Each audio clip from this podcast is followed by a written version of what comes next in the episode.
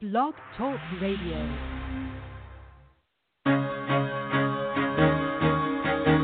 Carol the Coach. Sex, love, and relationships. We talk about it here. Carol the Coach. Compassion with contemporary relevance. I am a psychotherapist. I can be your personal life coach and I can help you with your issues. There are no problems too small or too big. You can talk about anything. Speaker, columnist, radio TV host, and commentator.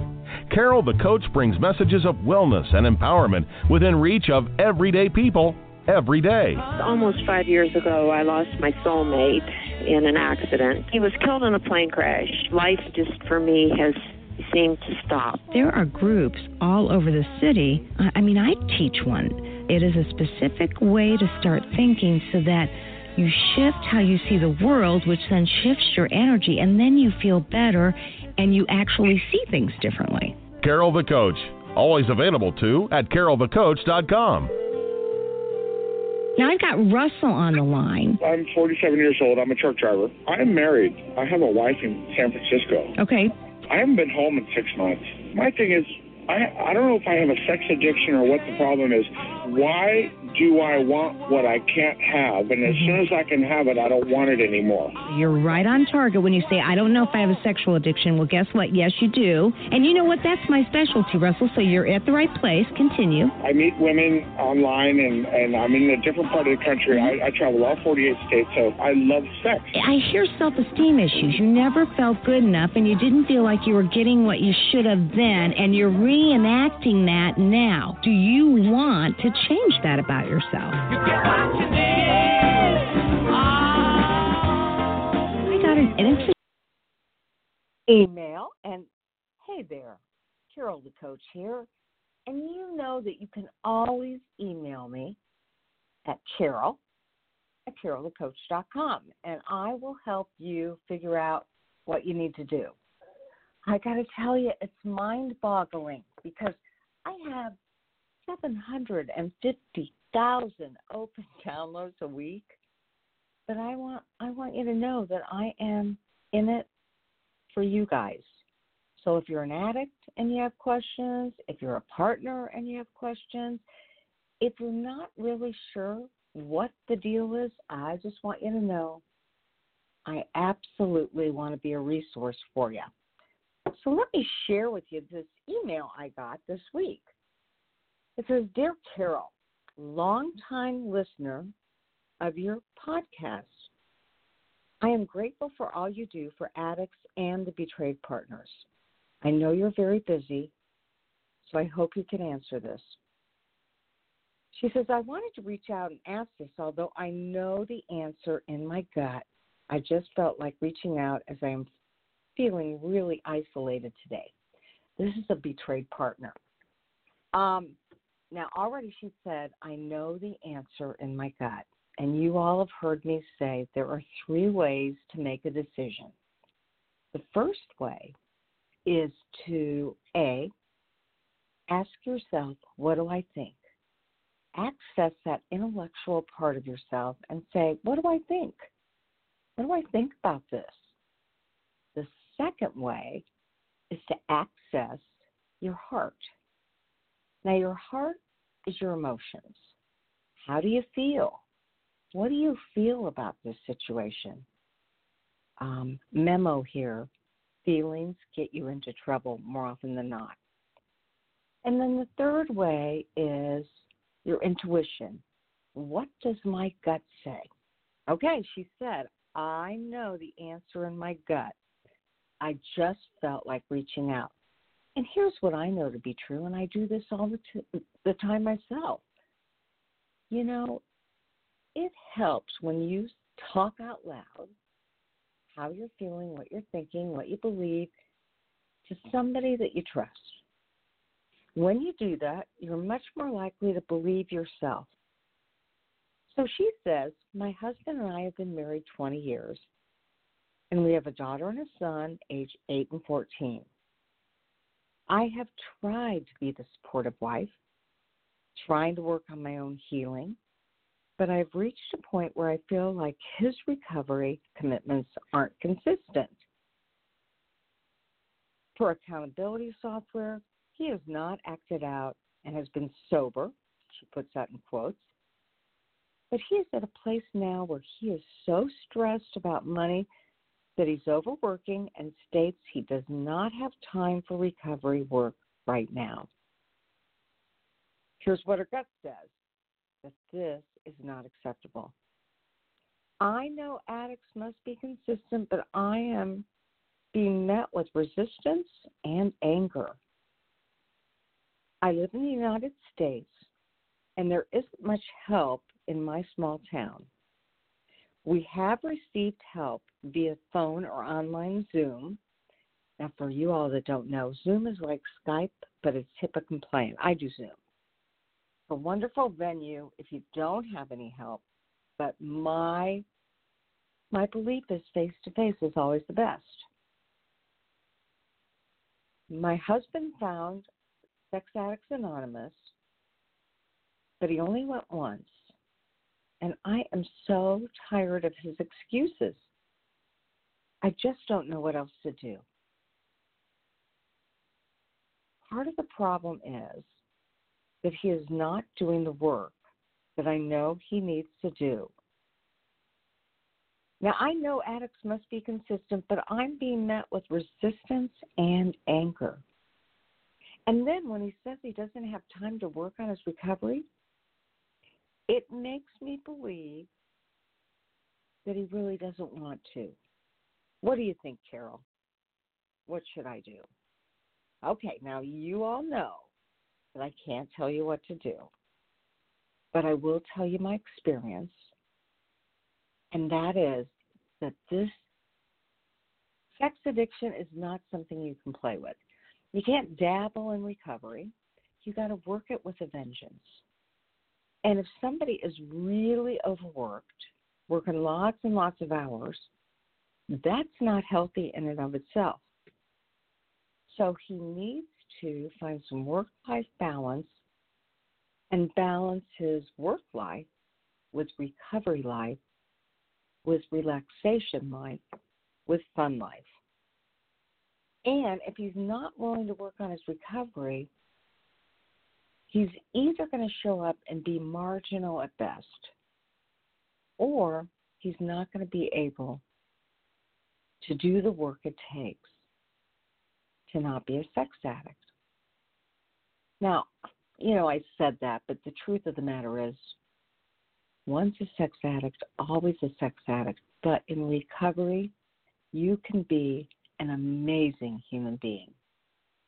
It transforms you psychologically, and that makes a difference in your own life and in the family. So this woman says to me, married 20 years, he's not doing the work. What do you think? Well, what I think is that it is really time for you as a betrayed partner to take care of yourself. And if you're going to have boundaries about what you want him to do to feel safe, and secure and stabilized, you need to have consequences too. Those consequences might look like if you're not going to do the work, you can't live here. If you're not going to do the work, I'm going to ask for therapeutic separation. If you're not going to do the work, we cannot sleep together. If you're not going to do the work, we can be roommates in this house. But that's it. I know those are really um, intense consequences, but this is an intense disease. And, you know, this disorder needs major focus and emphasis. I'm not just saying this to get everybody to work. This is brain science. And Patrick Carnes says it best when he says if you do not have an entire committee, if you don't go to your meetings, whatever they are, if you don't get a mentor or a guide, if you don't do the reading, do the work, develop the fellowship, if you're not working with a CSAT, a certified sex addictions therapist, if you aren't participating in a sexual sexual addiction group, if you're not praying, meditating, and or journaling, and you don't have those accountability tools to help you be honest, you're doomed for failure. So that's my answer. And I know it seems really negative because you already are saying he's not doing much. But the truth hurts and it helps. You, as a betrayed partner, want the truth. I'm here to give you that. And I'm here to give that to the addict. And there are many ways he can get the help that he needs and do the hard work, even if there is nobody in your community. He can do it online, he can do it via phone coaching. Those aren't the best ways, but they are ways. He can do the reading, he can do the journaling, he can go to a polygrapher, even if he has to travel three hours away three times a year. There are lots of things he can do. But the truth of the matter is, most addicts won't until their wife, their partner, becomes steadfast in what she needs to feel safe. Okay, that's my advice. Every night when I'm doing this show, I drink a cup of coffee. You know, I started at 8 seeing clients, and it's 9 o'clock my time. I had a two hour break. Now, I'm not saying that so that you'll all go, oh, poor Carol. But the truth of the matter is, I need a little boost. So I'm drinking a cup of coffee, and I want to just tell you about a faux pas that I made today. I'm working on my online course, Help or Heal, for those people that need to see me and hear the important parts of my book and study the course. And I, many of you know if you've listened to the show, I wanted it done by the third week in July. I gave myself a month. Now, I just talked to somebody that I really admire. He said it's taken 18 months to do his online course. Well, I promise you, I promise myself, I'm going to get this done by the end of August. So I made the commitment, as I usually do, when something isn't happening fast enough, I will put forth the effort to get it done. And if that means I have to wake up at four, because I normally get up at five, I'll do it. So I set my alarm for four fifteen and I laid there for five minutes and then I said, Get up and get going. You need to get this done. And I, I really like doing it. It's just a learning curve and I'm whenever I have to learn something and I it takes me a long time, it makes me kinda mad. So I get up and I go to turn on my TV in the kitchen while I make my coffee. And my local news isn't on. And I mean it immediately hit me. OMG it's not 4:15. And I look at the clock and it's 3:15. And I'm like, "Oh, are you kidding me?" But of course, I was already dressed to work out because I work out in the morning. And I was in the process of making the coffee. So I stayed up and I said, You are going to be exhausted by nine o'clock. Now, I got to tell you, when I'm exhausted, the only thing that jazzes me are friends, family, and coworkers that have a lot of energy. And tonight I am super jazzed to be interviewing a man who has done an amazing job of studying wounding. And he really believes that most of the time it's at the uh, wounding is at the root of sexual addiction. So I'm going to be interviewing Troy Love. He's an LCSW and he has written a book. And he's going to talk to you about that book, Finding Peace. And he's going to be talking about how we're all wired for connection, neurologically, bio, biologically, sexually, emotionally, and socially. And he believes that connection is part of what helps us thrive and survive, especially in an increasingly toxic world where there's a lot of isolation. And so he's going to help you to look at are there attachment wounds in your life that you've never really healed? And if there are, you know, how do those attachment wounds fuel negative core beliefs? And you know, as a coach, I'm a big believer, and most of us have at least one or two negative limiting beliefs. And so we're going to find out more about what Todd thinks is really the answer to getting healthy and to managing addiction and working on attachment because attachment is connection and connection is the antidote for sexual addiction. If you've read Help or Heal, my book, you know that. I say that in the first chapter. So I'm really very excited to be talking with Troy.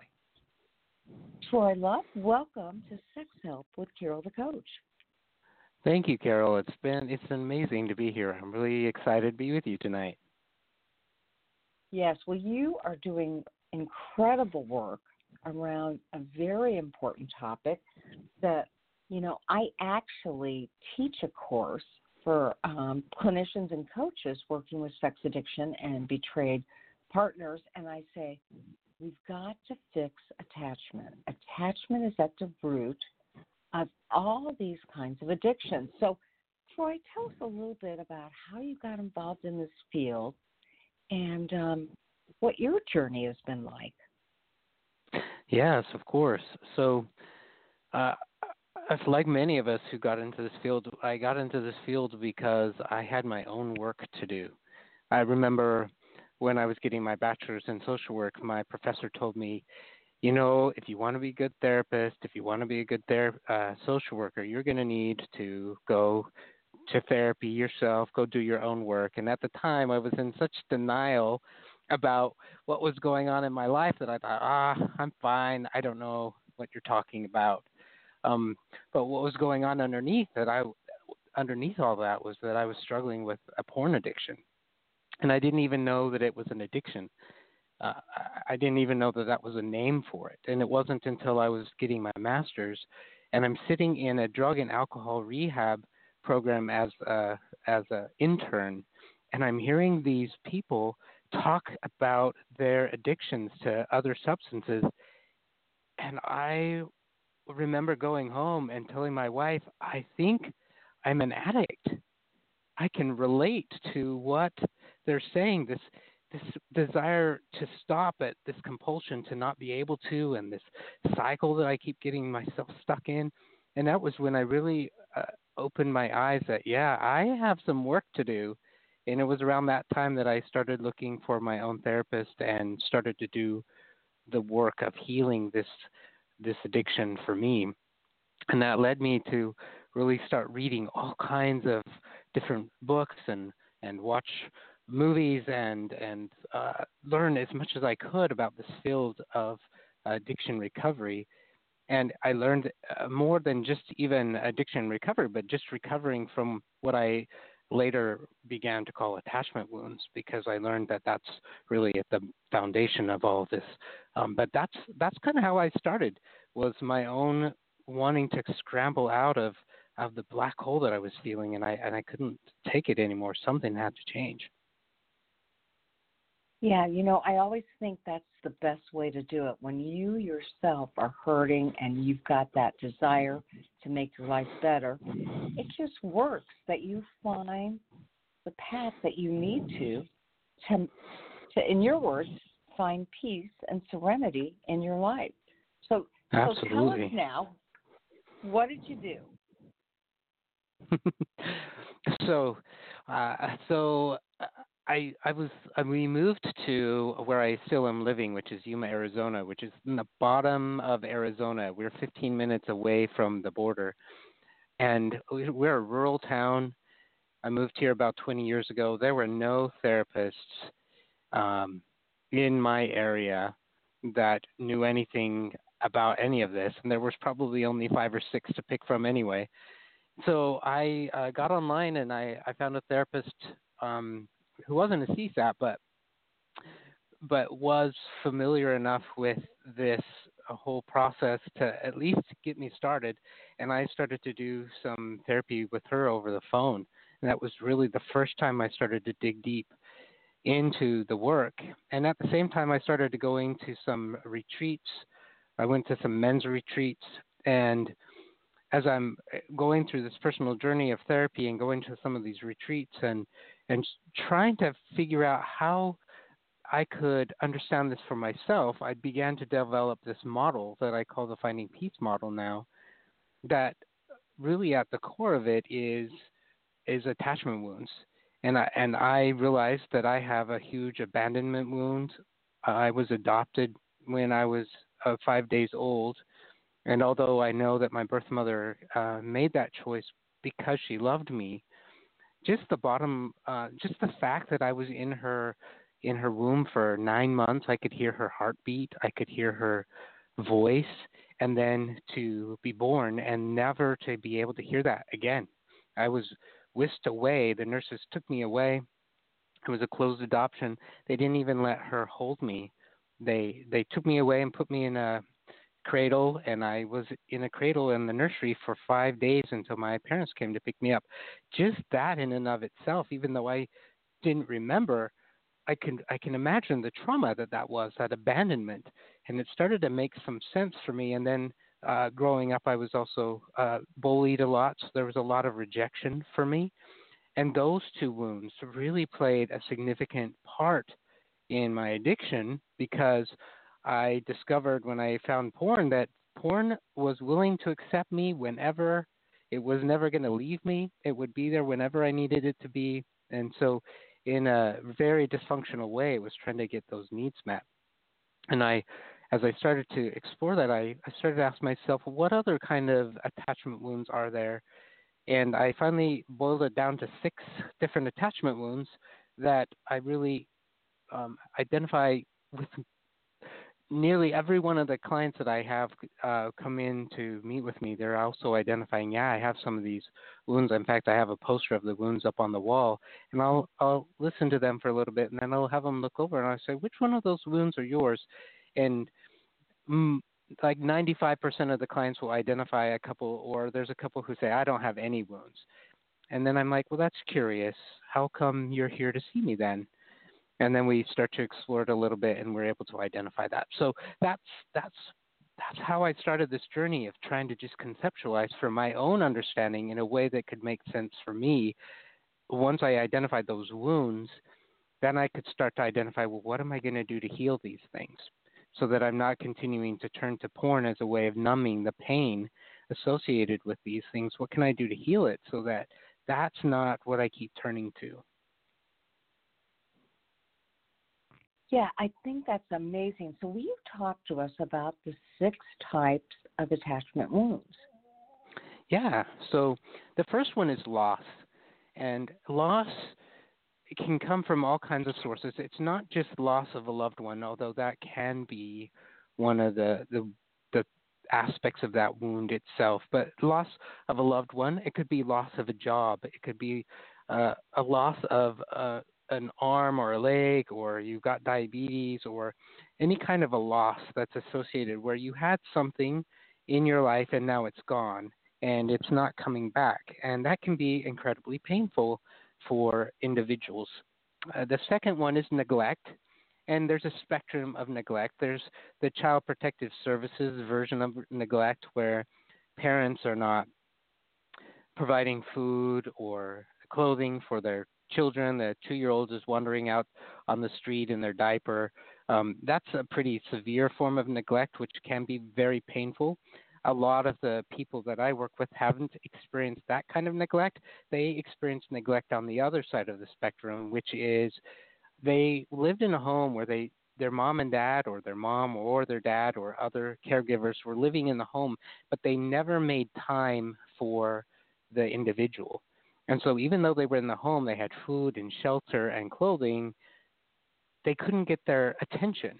They were too busy my, uh, my dad, his favorite pastime was sitting in front of the television for hours and hours and hours, not a whole lot of interaction. So that is a neglect wound where they're physically present. My basic needs are being met, but the attention that I need is not being met.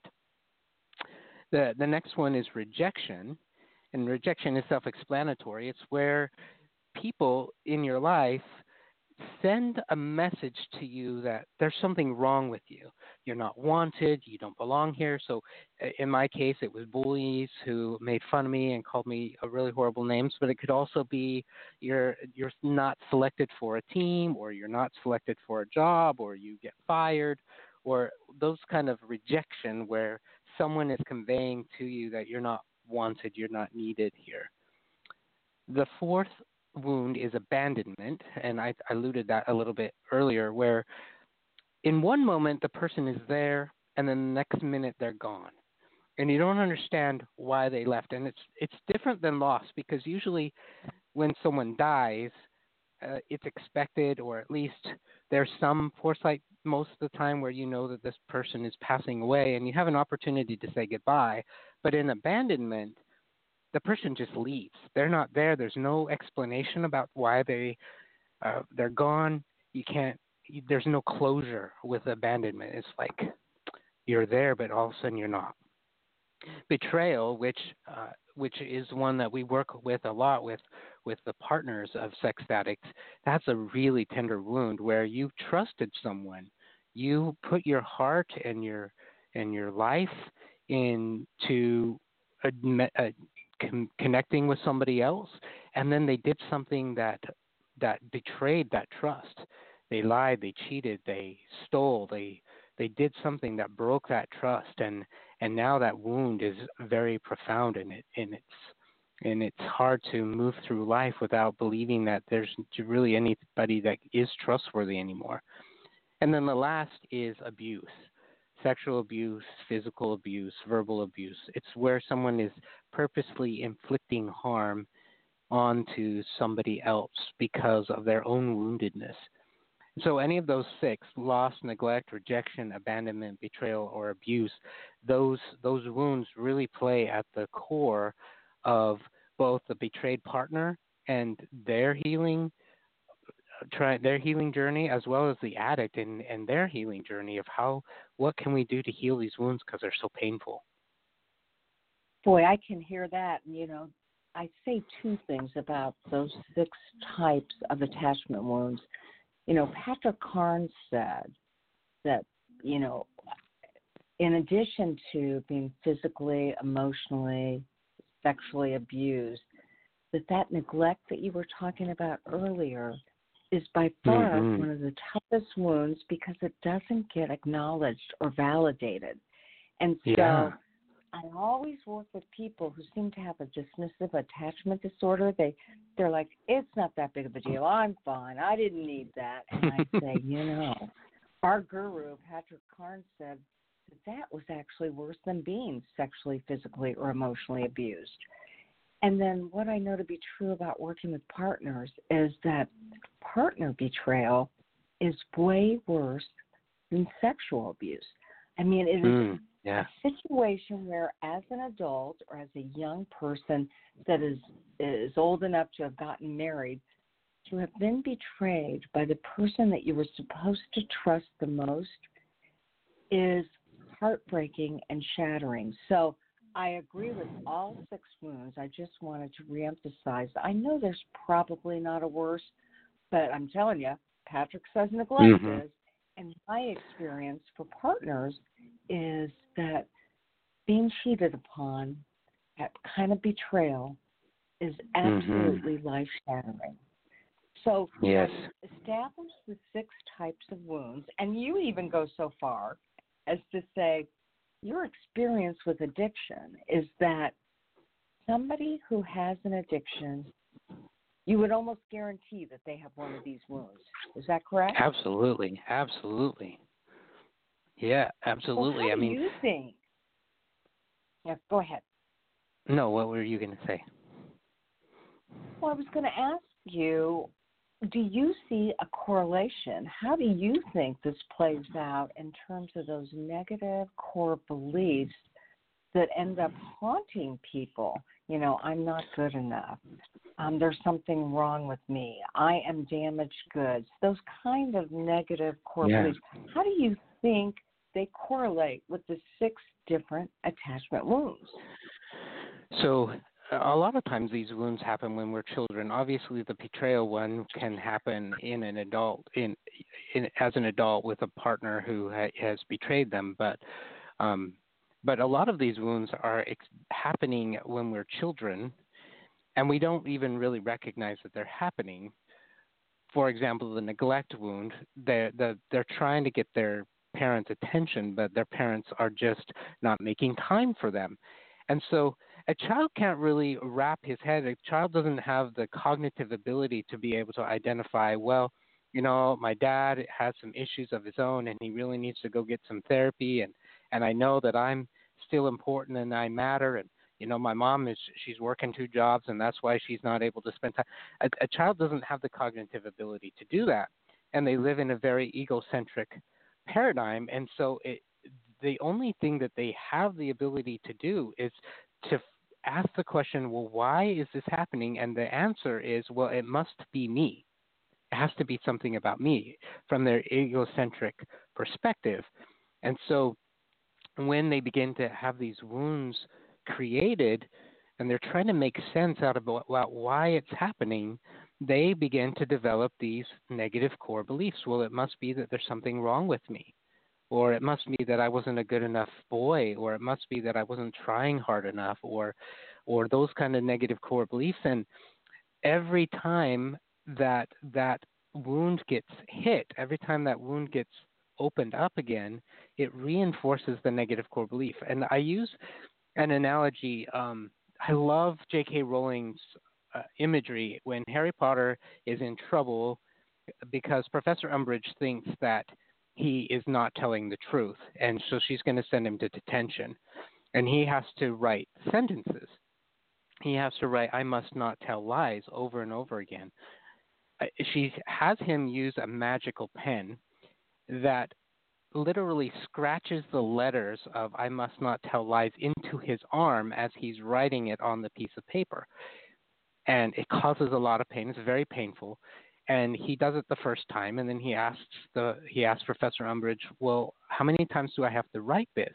And she says as and, and, and until it sinks in. You have to write it until it sinks in. And to me that's exactly what happens with these negative core beliefs. They get rewritten over and over and over on our hearts. Every time we feel rejection every time we feel neglected that feeling of i'm not enough or i'm powerless or I can't trust anybody, or the world isn't safe, those negative core beliefs begin to be etched in our heart and they're tattooed there. And that changes the paradigm upon which we see the world. And now we're looking for evidence, and I have evidence in air quotation marks. We're looking for evidence that will support that negative core belief now. Well, see, here's another reason why I'm not enough. And oh, here's another reason why I'm not enough. And that becomes the paradigm in which they are viewing the world, all because they have this unresolved pain that hasn't been healed yet. Yeah, that makes a lot of sense. Because it hasn't been healed yet, it stays prevalent in their mind. And so, what do you suggest our clients do to work through that healing process and take on a much more positive and realistic um, core belief about oneself. Yeah, so part of this process is let's identify what some of the negative core beliefs are. Um, if you can think of it like a, an onion, so at the core of this onion are the attachment wounds, and then the next layer are the core beliefs, and then the layer on top of that are our core emotions. There's anger, there's fear, and there's sadness that uh, are part of that. And then on top of that, because all of that is painful, the wounds are painful, the negative core beliefs are painful, and the emotions, anger, fear, sadness, they, those can be painful to express, especially if we haven't we lived in a family of origin where those weren't tolerated, where those weren't supported. And so, what covers all of that is shame and shame shows up and just reinforces those negative core beliefs. And then we want to find a way to numb that. And that's where the addictive behaviors come in. We want to just numb all that because this is so incredibly painful. So part of the process of healing is well, let's first identify whether or not you're numbing. And if you're numbing, then let's develop some tools. And, and CSAT therapists do a really great job. And full disclosure, I'm I'm working on my CSAT, but I'm not there yet.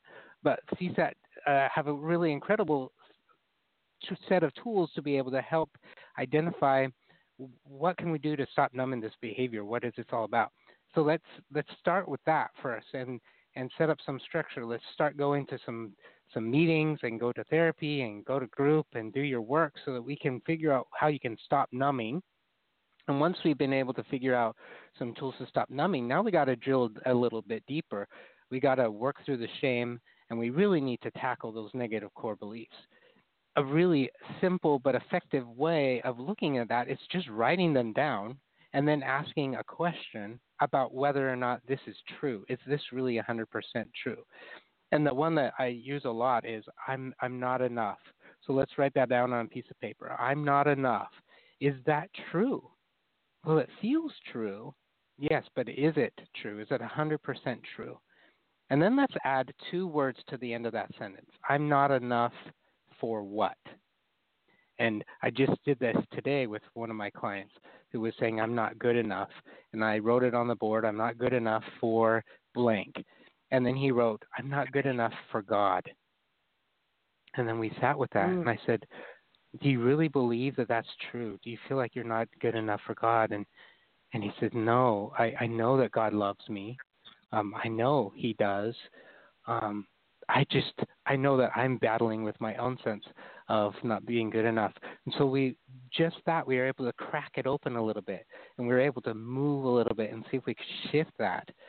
And so he said, Well maybe it's not 100% true. Maybe it's only 75% true. Well that's awesome because now we have 25% uh, space to be able to work in to see if we can continue to chisel this negative core belief until it's not there at all. And so just writing it down and asking, well, is it true, is a, is an excellent start of trying to break down this negative core belief.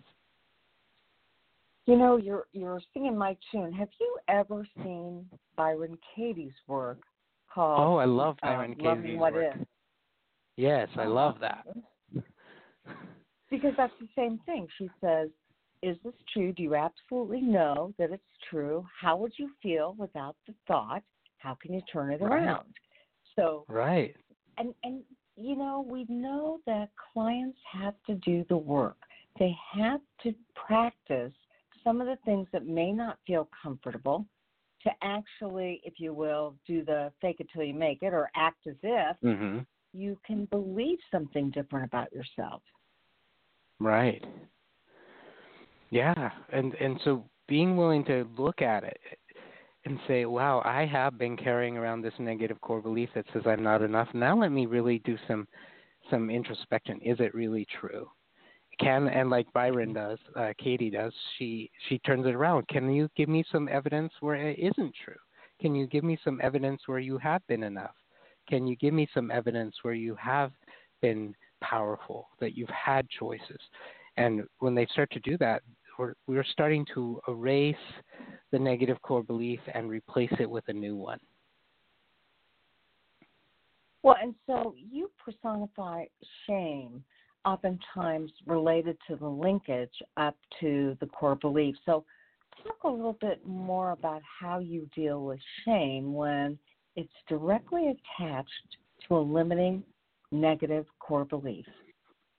Perfect. So, uh, I learned this from a man named Gary Van Warmerdam, um, and I can't. Rem- he, I think I can't remember the website, but um, I learned this. I signed up for one of his classes, and I really loved the way that he did this. He doesn't talk about it from a shame perspective, but that's how I took it away from it. So shame is this nebulous thing. Brene Brown defines it as the deep and abiding belief and feeling that I'm flawed and defective, and therefore unworthy of love and belonging but it's it's this blanket emotion, this master emotion that just covers over everything else and and makes it flat. But it's oftentimes hard for clients to be able to know how to work with that, how to develop some resiliency to it. And so I have I developed six archetypes of shame, and I call them the shadows of shame. And each one of them has a different message that's very much tied into those negative core beliefs. They they amplify them in different ways. And when I introduce the shadows of shame, the first one that I normally introduce is the judge because that's usually the one that most people can connect with the, the at first. It's that voice in your head that's telling you, well, you're not enough, you're not trying hard enough, you're not doing it right. Why did you do that? Why are you wearing that? I can't believe that you decided to show up looking like that today. That that voice in our head and and I say, okay, so just listen to it for a moment. How loud is that voice? And they usually say it's really loud. How often is that voice talking to you? Well, it doesn't ever stop. It's always talking to me. It's always super critical. And I, and I I talk about how it has this rule book about the the rules of life, and it's it's probably four or five feet thick. This book, and the rules in there contradict each other. They don't even make sense. And so one moment you're trying to follow the rules, you're trying to be a good little boy or a good little girl, doing this, and then uh, it, your teacher gives you a look that unha- is unhappy, and all of a sudden you're like, oh, I must have broke that rule, and here comes the judge and says, yeah, I can't believe you did that. You're you're really dumb. You're really stupid. And so that voice, that first shadow of shame, is is the one that I introduce to people first because uh, it helps them understand. Oh yeah, I can hear that. Then I say, so here's the interesting thing: that voice is not you if you listen really closely to that shadow of shame, that judge, you'll recognize that it isn't actually you. And they'll sit with it for a moment, and then they'll they'll. I hear all kinds of different um, ways that people describe it. They say, "Yeah, it actually sounds like my mom," or "Yeah, it sounds like one of my uh, old school teachers," or "It sounds like an old witch," or "It sounds like a um, a really stern man." I'm like, "Yeah." So notice that that isn't you. So let's just imagine that we could put that judge over here on this other chair sitting across the room from you, and we start using some Gestalt empty chair technique kind of thing. And we put the judge over across the room, and then I say, now look at that judge and, and notice what it feels like to have it over there. And that, just that exercise alone is so empowering for people because they realize, man, I've been listening to this voice for years and years thinking it was me talking to me, but it wasn't actually me it was this shame talking to me and beating me up and telling me I'm not enough, but I can move it over there and I can stand back from it a little bit and I, I can realize I don't have to listen to you. I don't have to agree with what you're saying anymore. It's really an empowering um, exercise that I use a lot with people. Uh, would you like me to go over the other five, or do you want to talk about that a little bit more? No, I, I love this. Go over the next five. Okay. So the the judge is the first one. The second one is the impotent one. And the impotent one is the voice that tells you you can't, that you shouldn't even try. It's kind of a victimy voice, a defeatist voice that says, I don't even know why you're trying. Uh, this is never going to work out. You should just give up. Uh, this, I don't know why you're even bothering to do this. It never works out for you. Just this very victimy voice. And we we can do the same thing that we do with the judge and have that one sitting across the room and what does that one look like and they're able to identify that it's a very different character it's a very different looking character sounds different we can recognize those two oh so there's my judge and oh there's my impotent one yeah they're both talking to me at the same time the next one is the the rebel and the rebel is the voice of the addiction that basically is saying, you know what, you can just go do whatever you want to do. Who cares if it hurts anybody else? Who cares about the impact that it's going to have on anybody else's life? You need to just go do what you want to do. It's a very selfish voice that's encouraging uh, us to really drop off all our values to cut off our values and cut off the connections that we have with the people that matter most to us and ignore all of that and just go do whatever we want to do. And so I can I can help them understand that look oftentimes when you are wanting to go act out that voice is that shadow's been tapping you on the shoulder. The next one is the martyr And the martyr is the one who really uh, likes to tell you that your needs are not as important as anybody else's needs. That as long as you can make everybody else happy, then you've served your purpose in life. Um, it's a very martyry kind of self-sacrificing, defe- uh, defeating sort of voice that that can show up, especially when you're wanting to vocalize your needs, when you're wanting to state your needs. This one will show up and say, "Well, no, you know, their needs are more important than yours, so you really shouldn't um, ask for what you need." The the last two are a little bit different. The last two is the the politician, and the politician says that you need to earn points. You need to get brownie points. You need to look a certain way. You need to act a certain way so that you can get points, so that you can get votes, so that you can get people's recognition. And so it's a very, it's a very uh, uh, much portraying this facade that you're supposed to portray on the outside, so that you can get recognition and and credit from other people. And the last one which is different than the other five, is the royal. And the royal, instead of convincing you that there's something wrong with you, like the other five do, in one way or another, they're all convincing you that there's something wrong with you. The royal says you're better than everybody else, that you're entitled, you deserve, and it, it sets you apart the other way, which elevates you and makes you look down on other people and think that you're better. But either way, whether it's the judge or whether it's the rebel, both um, or the royal, those two are actually separating us from the connections that we want. Judge says, I'm not enough. Uh, judge says, You're not enough. There's something wrong with you. And so that makes me want to pull away and hide. And the royal says, Well, you, there's nothing wrong with you. There's something wrong with them. And they're horrible and they're a horrible person. And in that place, it makes me separate from them.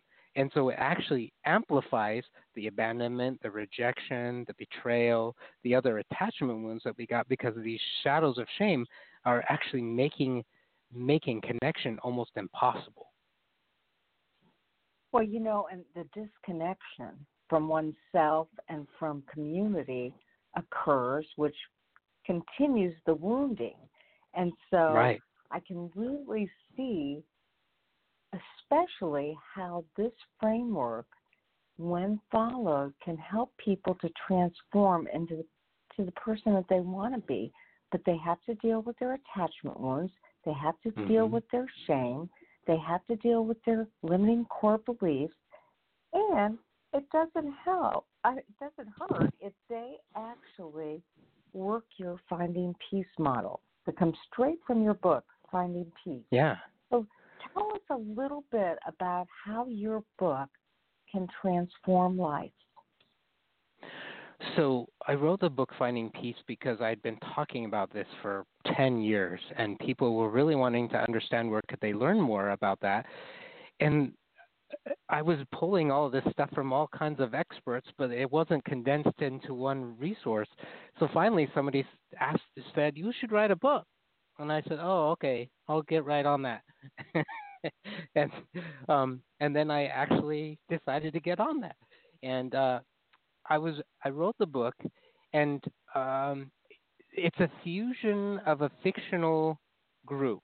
So there are eight people who are coming to this group. Each one of them is battling with a different attachment wound or a series of attachment wounds.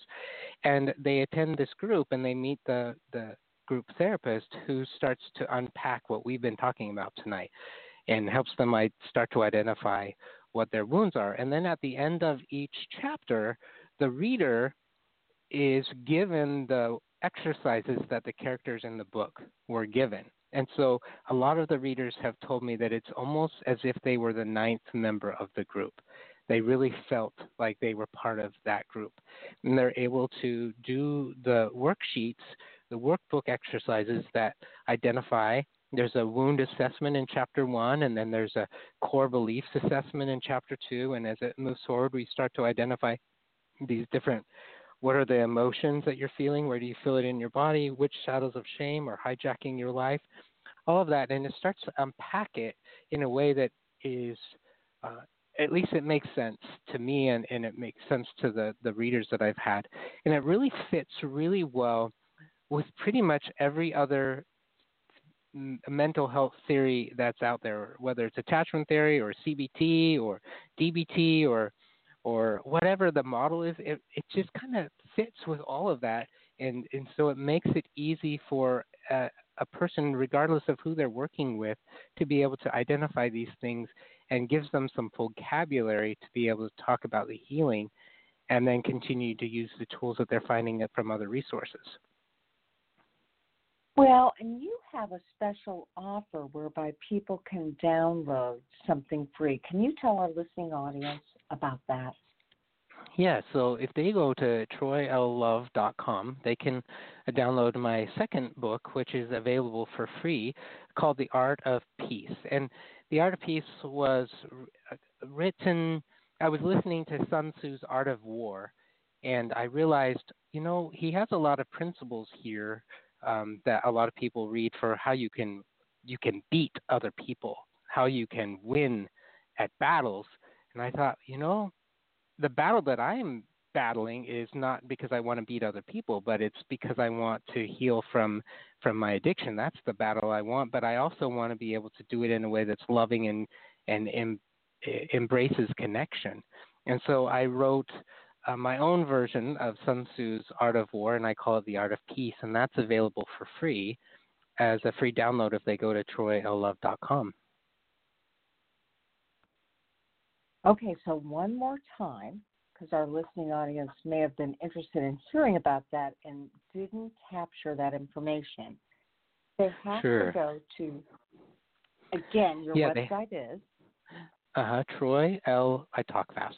Uh, TroyLLove.com. There's that L in the middle, so it's TroyLLove.com. And they can get your second book for free. And the name again Correct. of that book is The Art of Peace. The Art of Peace. And so I'm a big believer in it. When you get free resources, when you have that opportunity, um, that was meant to be. So I'm encouraging our listening audience to get that as well as to peruse Troy, peruse Troy's website because it's it's really fascinating. I mean, you've got a lot of resources available, and you can Thank you. see that you've made it your mission to help people to do the deep work they need to do so that they're not just band aiding their addiction, but they are actually healing it. So, Troy, Yeah. what would you suggest for our, our betrayed partners who also listen to this show? One of the images that really stood out to me when I, I was I was a medical social worker for a while. I worked in a in a hospital in an inpatient, like a regular hospital for a while, and I was fascinated by the pictures in the patient's charts of the wounds that they had, and they were kind of gross to look at, but I was fascinated by them and just how how big they could get and, and the different types of wounds and they had nurses that were specifically trained to do wound care for these wounds so that they could heal and the person could get back to their lives. And that's really the message that I'd say to the addicts, but particularly to the the, the betrayed partners. You've been wounded. It's really big and it hurts so badly. It's like it's the analogy that I use with these wounds is they're like a sunburn where you you go to the beach, you forgot to put sunscreen on, you get baked, um, but you have to go to work the next day, and so you you put your clothes on, and you're able to go to work and you're able to function, but you're just praying that nobody comes up and touches you. Because if they come up and put their arm on you or they bump up against you, oh, that causes so much pain. And that's what these wounds are like, especially the betrayal wound. It's like you can function, you can do the different things that you need to do from day to day, but there's this constant fear that the wound is going to get smacked again, the wound is going to get reopened, the wound is going to have somebody stick a knife in there and twist it around a little bit. And so, what we want to be able to do is help the betrayed partner know that there is healing that's possible to heal that wound. Let's do some wound care for you so that it doesn't hurt so bad so that you can actually make some more educated decisions about what's in the best interest of you and, and your loved ones, not from a fearful place of, oh my gosh, is the wound going to get smacked again, but from an empowered place where they're able to rewrite the negative core beliefs that they and, and rewrite them into positive ones that say, I am enough, I'm worthy of love and belonging, I have choices, I have the ability to to figure out what I need to do. I can make those choices and rewriting those negative core beliefs into positive ones so that they're empowered to do what they can to help facilitate that wound care. So I am curious if people want to contact you directly, how can they contact you?